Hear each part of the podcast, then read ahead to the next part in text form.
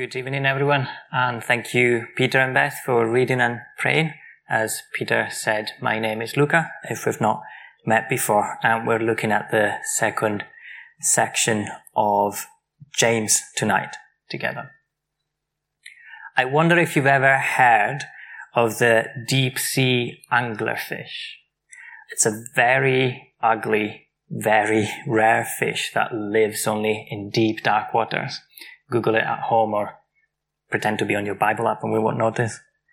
It's called an anglerfish because it literally goes fishing and it goes fishing with a bait.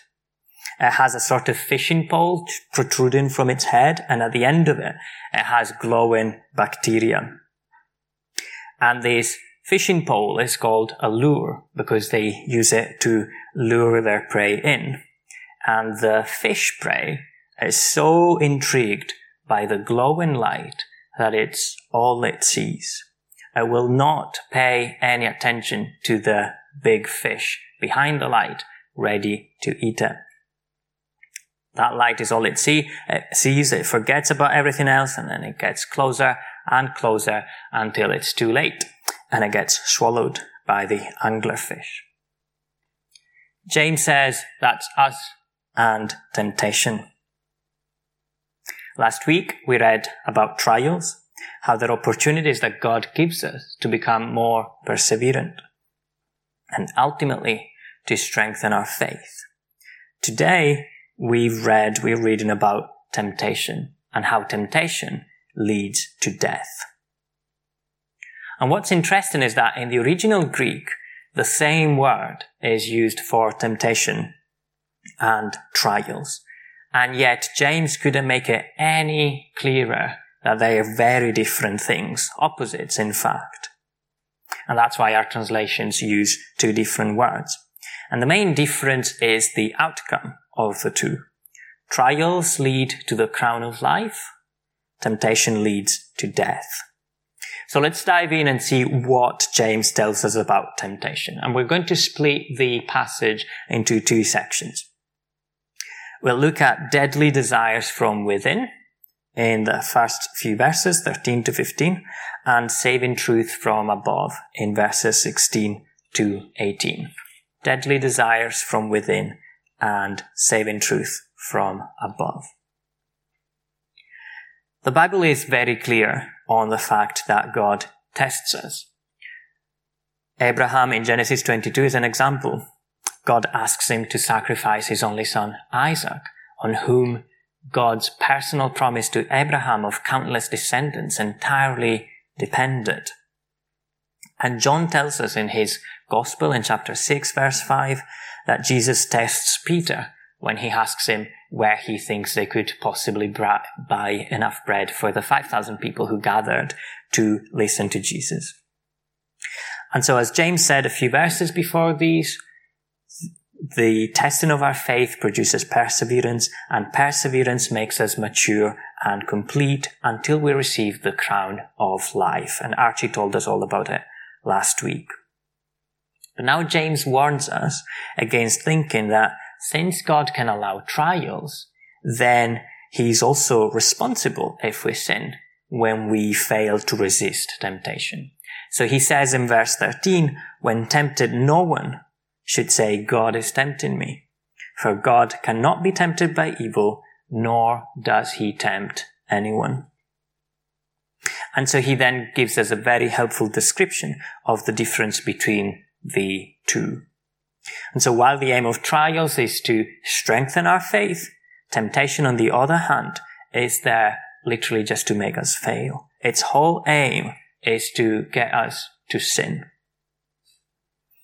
And See the steps in this process that James describes in verses 14 and 15. Steps of a process that unfortunately we all know too well from our own everyday personal experience with sin. It all starts with desires. But notice how it's evil desires that drag us away. Because there is such a thing as good desires. We all desire to eat, maybe to have a romantic relationship, to be able to afford caring for ourselves and for our families. But all of these desires can turn into evil desires when desiring food becomes gluttony, when desiring a romantic relationship turns into adultery, or desiring to earn money turns into greed. And it's these evil desires that drag us away, that lure us in and get us swallowed by the angler fish.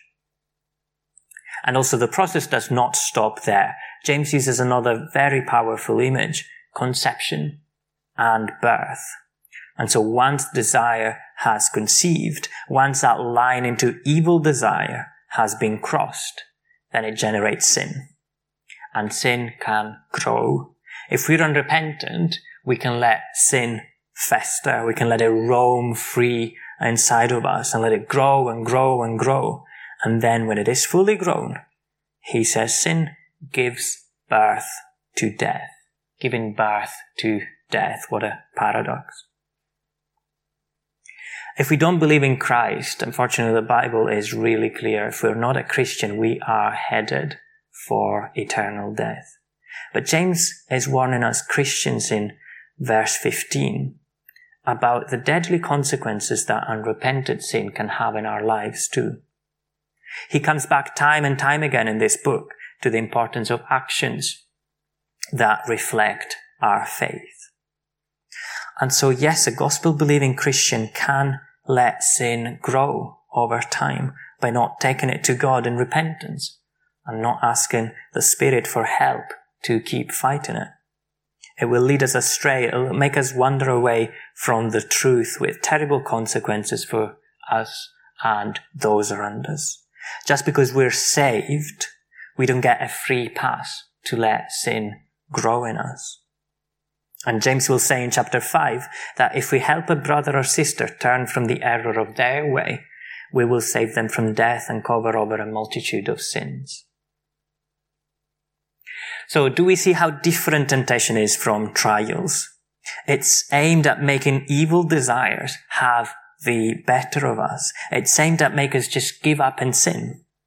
And so for this reason, temptation doesn't and cannot come from God, is what James says in verse 13. God does not tempt it, and God is not tempted. And I wonder if you're thinking like I did the first time I read the passage, that actually God was indeed tempted in the person of Jesus when he was in the desert. We can read about it in the Gospel of Matthew chapter 4. And he was tempted in the sense that Satan tempted him. Jesus was exposed to temptation and he had desires because he was fully human. But he was also fully God. And so his desires could not go beyond that. God wouldn't let himself be enticed by sinful desires like we do, which is what temptation is about. And so just as God cannot be tempted, he also would never do that to us, tempt us so that we sin. Matthew 7 says that as a father, he'd never give us a stone if we ask for bread or a snake if we ask for a fish, let alone lure us into sin. The evil desires, says James, come from within us. They're down to our sinful nature, to our condition of broken humans, separated from God, since sin entered the world in Genesis. So if we were to think about how we could apply this to our own lives, I think one very direct application from all of this is, of course, let's not attribute to God any temptations. If we ever think, why would God make me sin in this or that way? He just didn't. The trials that we endure and that strengthen our faith are trials that we endure because we are trying to live a Christian life. But sins are our own doing. They're our own choice. And the challenges that we face for having fallen into sin there have nothing to do with God. What we're called to do is draw near to God to resist temptation when it comes our way. And secondly, as another application for us, let's not play with fire. We must not underestimate the danger of evil desires and sin. We have to learn to recognize sin in its early stages by being in communion with God, by dwelling in His Word and letting the Spirit convict us of sin. James gives us in these verses a very stark reminder that sin is serious business. It doesn't matter how many years I've been a Christian for, how many generations my family has been going to church for, we are all vulnerable to sin. And don't we know it all too well, unfortunately, how easy it is to underestimate sin? How comfortable sometimes it can feel to play with it, to let that desire grow rather than run to God and get rid of it there and then. And so can I invite us all to have a serious think about what sins we maybe are being too relaxed about. Do we tend to join in during banter at work that we know brings anything but glory to God because it's just for a laugh, so we can make an exception? Maybe sometimes we even make up excuses that we're doing it just to mingle, to integrate, so that we'll have opportunities to evangelize. Do we let jealousy shape some of our comments on that other family member and it's fine because it's, it's family after all? Or is it sexual sins that we will not confront because we just get too much pleasure out of them? I think we can all imagine, we all know how all of this can grow over time and have deadly consequences. So James tells us sin is not something that we get to feel ambivalent about something that we know is bad, but we can let a bit of it in because we will know when to stop. No, he says sin is here to kill. And so as Christians, we have no excuse to dwell on it. We must run away from it. We must run straight to God. And that's for us to do, helped by the Spirit. God doesn't, will not tempt us, but we must turn away from sin and turn to Him. So let's not attribute temptation to God and let's take sin seriously and not play with fire. Let's move on to verses 16 to 18 now. We've talked about deadly desires from within, but thankfully James does not stop at this bleak picture. Because verses 16 to 18 tell us that there is a saving truth coming to the rescue from above.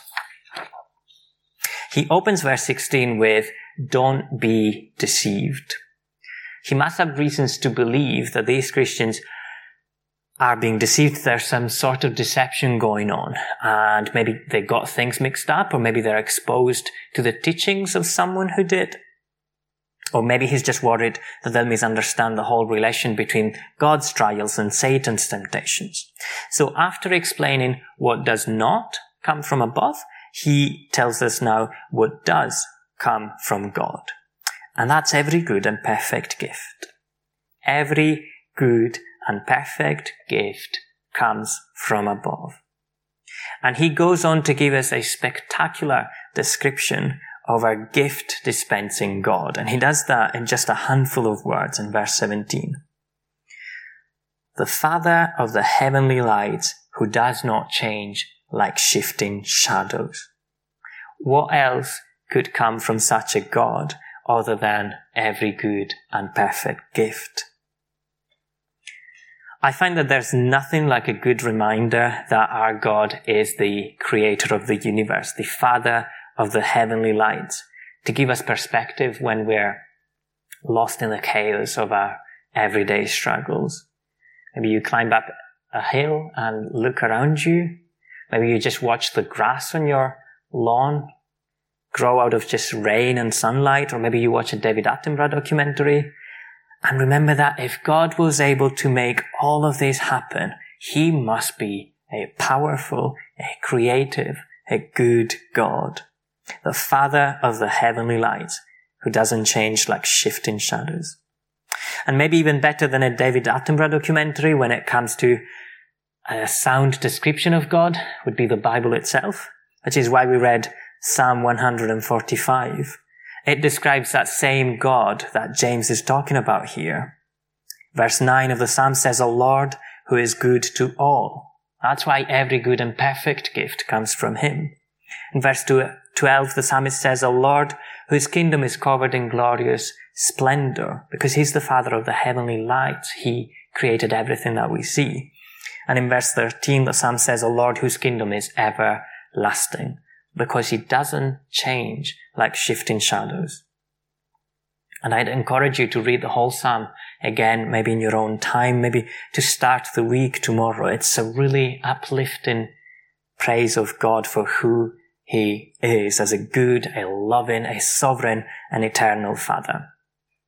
And so just like the psalmist, James wants us to realize that all of this continuous shifting, this instability that is so intrinsically part of our nature as fallen human beings, this constant changing and often for the worse, if we're honest, that we live day in, day out, this is in no way a trait of our God. So while we're dragged away by our desires that then give birth to sin and lead to death, God remains unmovable. He's the Father of the whole creation, and He's been in His splendid kingdom since the beginning. And while we're shifting, we're slipping into sin, He stays there like a rock. And what's key in all of this in verse 18 is that He's not just sitting on the clouds, looking down on us, maybe scoffing at our incapability to resist temptation. He offers us salvation. He gives us birth through the word of truth, he says. And here's that same image of giving birth that we had in verse 15. But this isn't the birth of death. This is our second birth as saved children of God. Just like Jesus had explained to Nicodemus in John chapter 3. He gives us birth through the word of truth. And what's the word of truth? It's the gospel. It's a message that Jesus, God's only son, died on the cross for our sins. And this word of truth, this message of salvation, it has a, such a radical effect on us that it's like we're born again. Out with the old, in with the new. And how could it be otherwise when accepting the word of truth completely subverts the whole of eternity for us? We go from eternal death after this earthly life to eternal life. There's a beautiful word in verse 18 that I missed the first couple of times that I read the passage, and it's chose. It says that God chose to save us. We have to realize that there's nothing random about God's work in our lives. This God who doesn't change like shifting shadows didn't just get fed up with our pleas for help one day and then reluctantly decided to offer us a way out of our misery. No, he chose to give us birth through the word of truth. Or in other words, to save us from eternal death and give us eternal life instead. So let me encourage us all to think about a very practical application again for all of us to yeah, to ponder on off the back of these verses and especially off the back of James's exhortation to not be deceived in verse 16. As I prepared for this, I thought, in what ways might I be deceived in 21st century Edinburgh when it comes to these truths that James is reminding us of, that every good and perfect gift comes from God. And there are so many ways of thinking, so many philosophies all around us that try to undermine the character of God. And to be honest, some might not be that different from what was out there 2000 years ago. A society may be trying to convince us that the God of the gospel is only one of the many gods that are out there. Or that God doesn't even exist and everything that comes our way is the result of chance. Or perhaps not that things happen by chance, but as a direct result of our actions because we are the makers of our own fate. Or maybe we're told that the God of the Bible has to be a mean God, not the source of every good thing, because he allows us to suffer. And so like the people that James writes to, we have to be careful not to be deceived. Perhaps not many of us would recognize any of these statements, these philosophies as actively dangerous for us personally, nothing that we would ever easily accept as a truth. But we certainly don't want to make the mistake of letting our guard down. As Christians, we would probably not go around saying that we believe that we are the makers of our own fate, that everything that happens to us is thanks to us. But is that what our actions and our everyday conversations show as we live, have to live in, a, in an individualistic, capitalistic society? And so I think the question for us is where do we go to get our understanding of who God is? Do we go to the word of truth, as James calls it, the gospel, or do we let what the world around us thinks of God slowly but surely get into our heads and in turn then inform our actions and our words? How much do we actually protect our minds and hearts from the current world thinking? Do we do that by running to the only source of truth, the Word of God, by regularly sitting with it and listening to God speak to our hearts through it? And I know from personal experience, I imagine many of you would be able to relate that there can often be a dangerous imbalance between how much time I spend with the Word of God, whether it's by reading it by myself, listening to sermons, praying, reading Christian books, compared to how much time I spend letting what the world thinks creep into my heart and mind. And it does show in subtle ways in how we conduct ourselves, in how we speak and how we think, maybe in how we manage our time and money. So as a Christian, where do I get my understanding of who God is? Is it the latest Netflix series that I've been watching? Is it the celebrity that I follow on Instagram? Is it politics or sport commentators? Whatever you're exposed to, even um, family or friends. And I'm not saying we'd be repeating verbatim what any of these people say about God, but unless I am in communion with Him through His Word, then nothing will raise a red flag in my mind as I'm exposed to lies about Him, and they will start creeping in. And then if any of us are not quite sure where we sit, what we think about God and the gospel, or maybe we think we're sure it's not for us, it's certainly not the truth, then I'll ask you, what are you basing that on? Is it what anyone out there has to say about it? Or are you letting God introduce yourself, Himself, to you? So that you can make an informed decision. And yes, there are difficult parts, but you might be surprised how direct and simple the main message of salvation actually is. And then yes, there will be questions and in which case please do come to us, him, anyone in the leadership team, anyone you know from church, anyone in your family who could sit with you and help you um, wrestle with God's message. So as we conclude tonight, and as we prepare our hearts for communion in a few minutes, Let's take what the Word of God teaches us through James in this passage. Our condition of broken sinners is serious, and the responsibility for our sins is ours. We cannot look for scapegoats, and God will certainly not be one. If God tests us, it's for our benefit. If we sin, it's because we don't let the Spirit work in us, and we let ourselves get dragged away by our own desires. But it's not God who put the angler fish there. And when we are attracted by the angler fish, when we see that lure dangling in front of our eyes, and we can't see anything else, what we can do, what we must do, is just turn around and swim, swim into the arms of our Creator, because He is there, offering salvation. The Creator of the whole universe. He chose to save us, despite our sinful condition. Romans 5 8 reads that God shows his love for us and that while we were still sinners, Christ died for us. And he died to give us birth. And it's his death that we're going to be remembering prayerfully in a moment. So let's rejoice and be thankful in the knowledge that the same word of God that so clearly shows us how unworthy we are, just as clearly invites us to accept the salvation that's being offered to us by the God who dispenses every good and perfect gift. Let's pray. Father, we praise you as the creator of the whole universe, Father.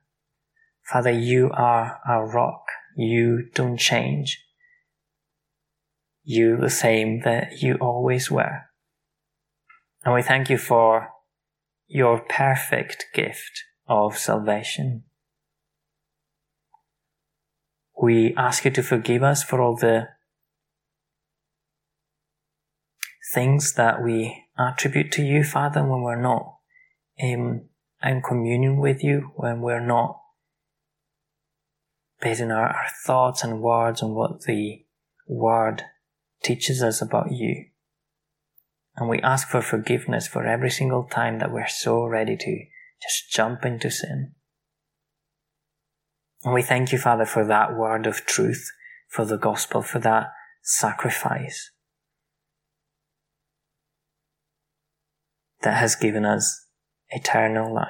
And so, Father, we ask you, we ask your Spirit for help in resisting temptation, in being aware of sin, Father. And we ask you to help us as, as brothers and sisters, Father, as a congregation also point each other to you and look out for each other when we're struggling. So Father, thank you for, for the good news in your Bible. Thank you in your word. Thank you for the good news in this passage that you are our Savior, Father. You've chosen to save us. We cannot thank you enough for this, Father. Amen.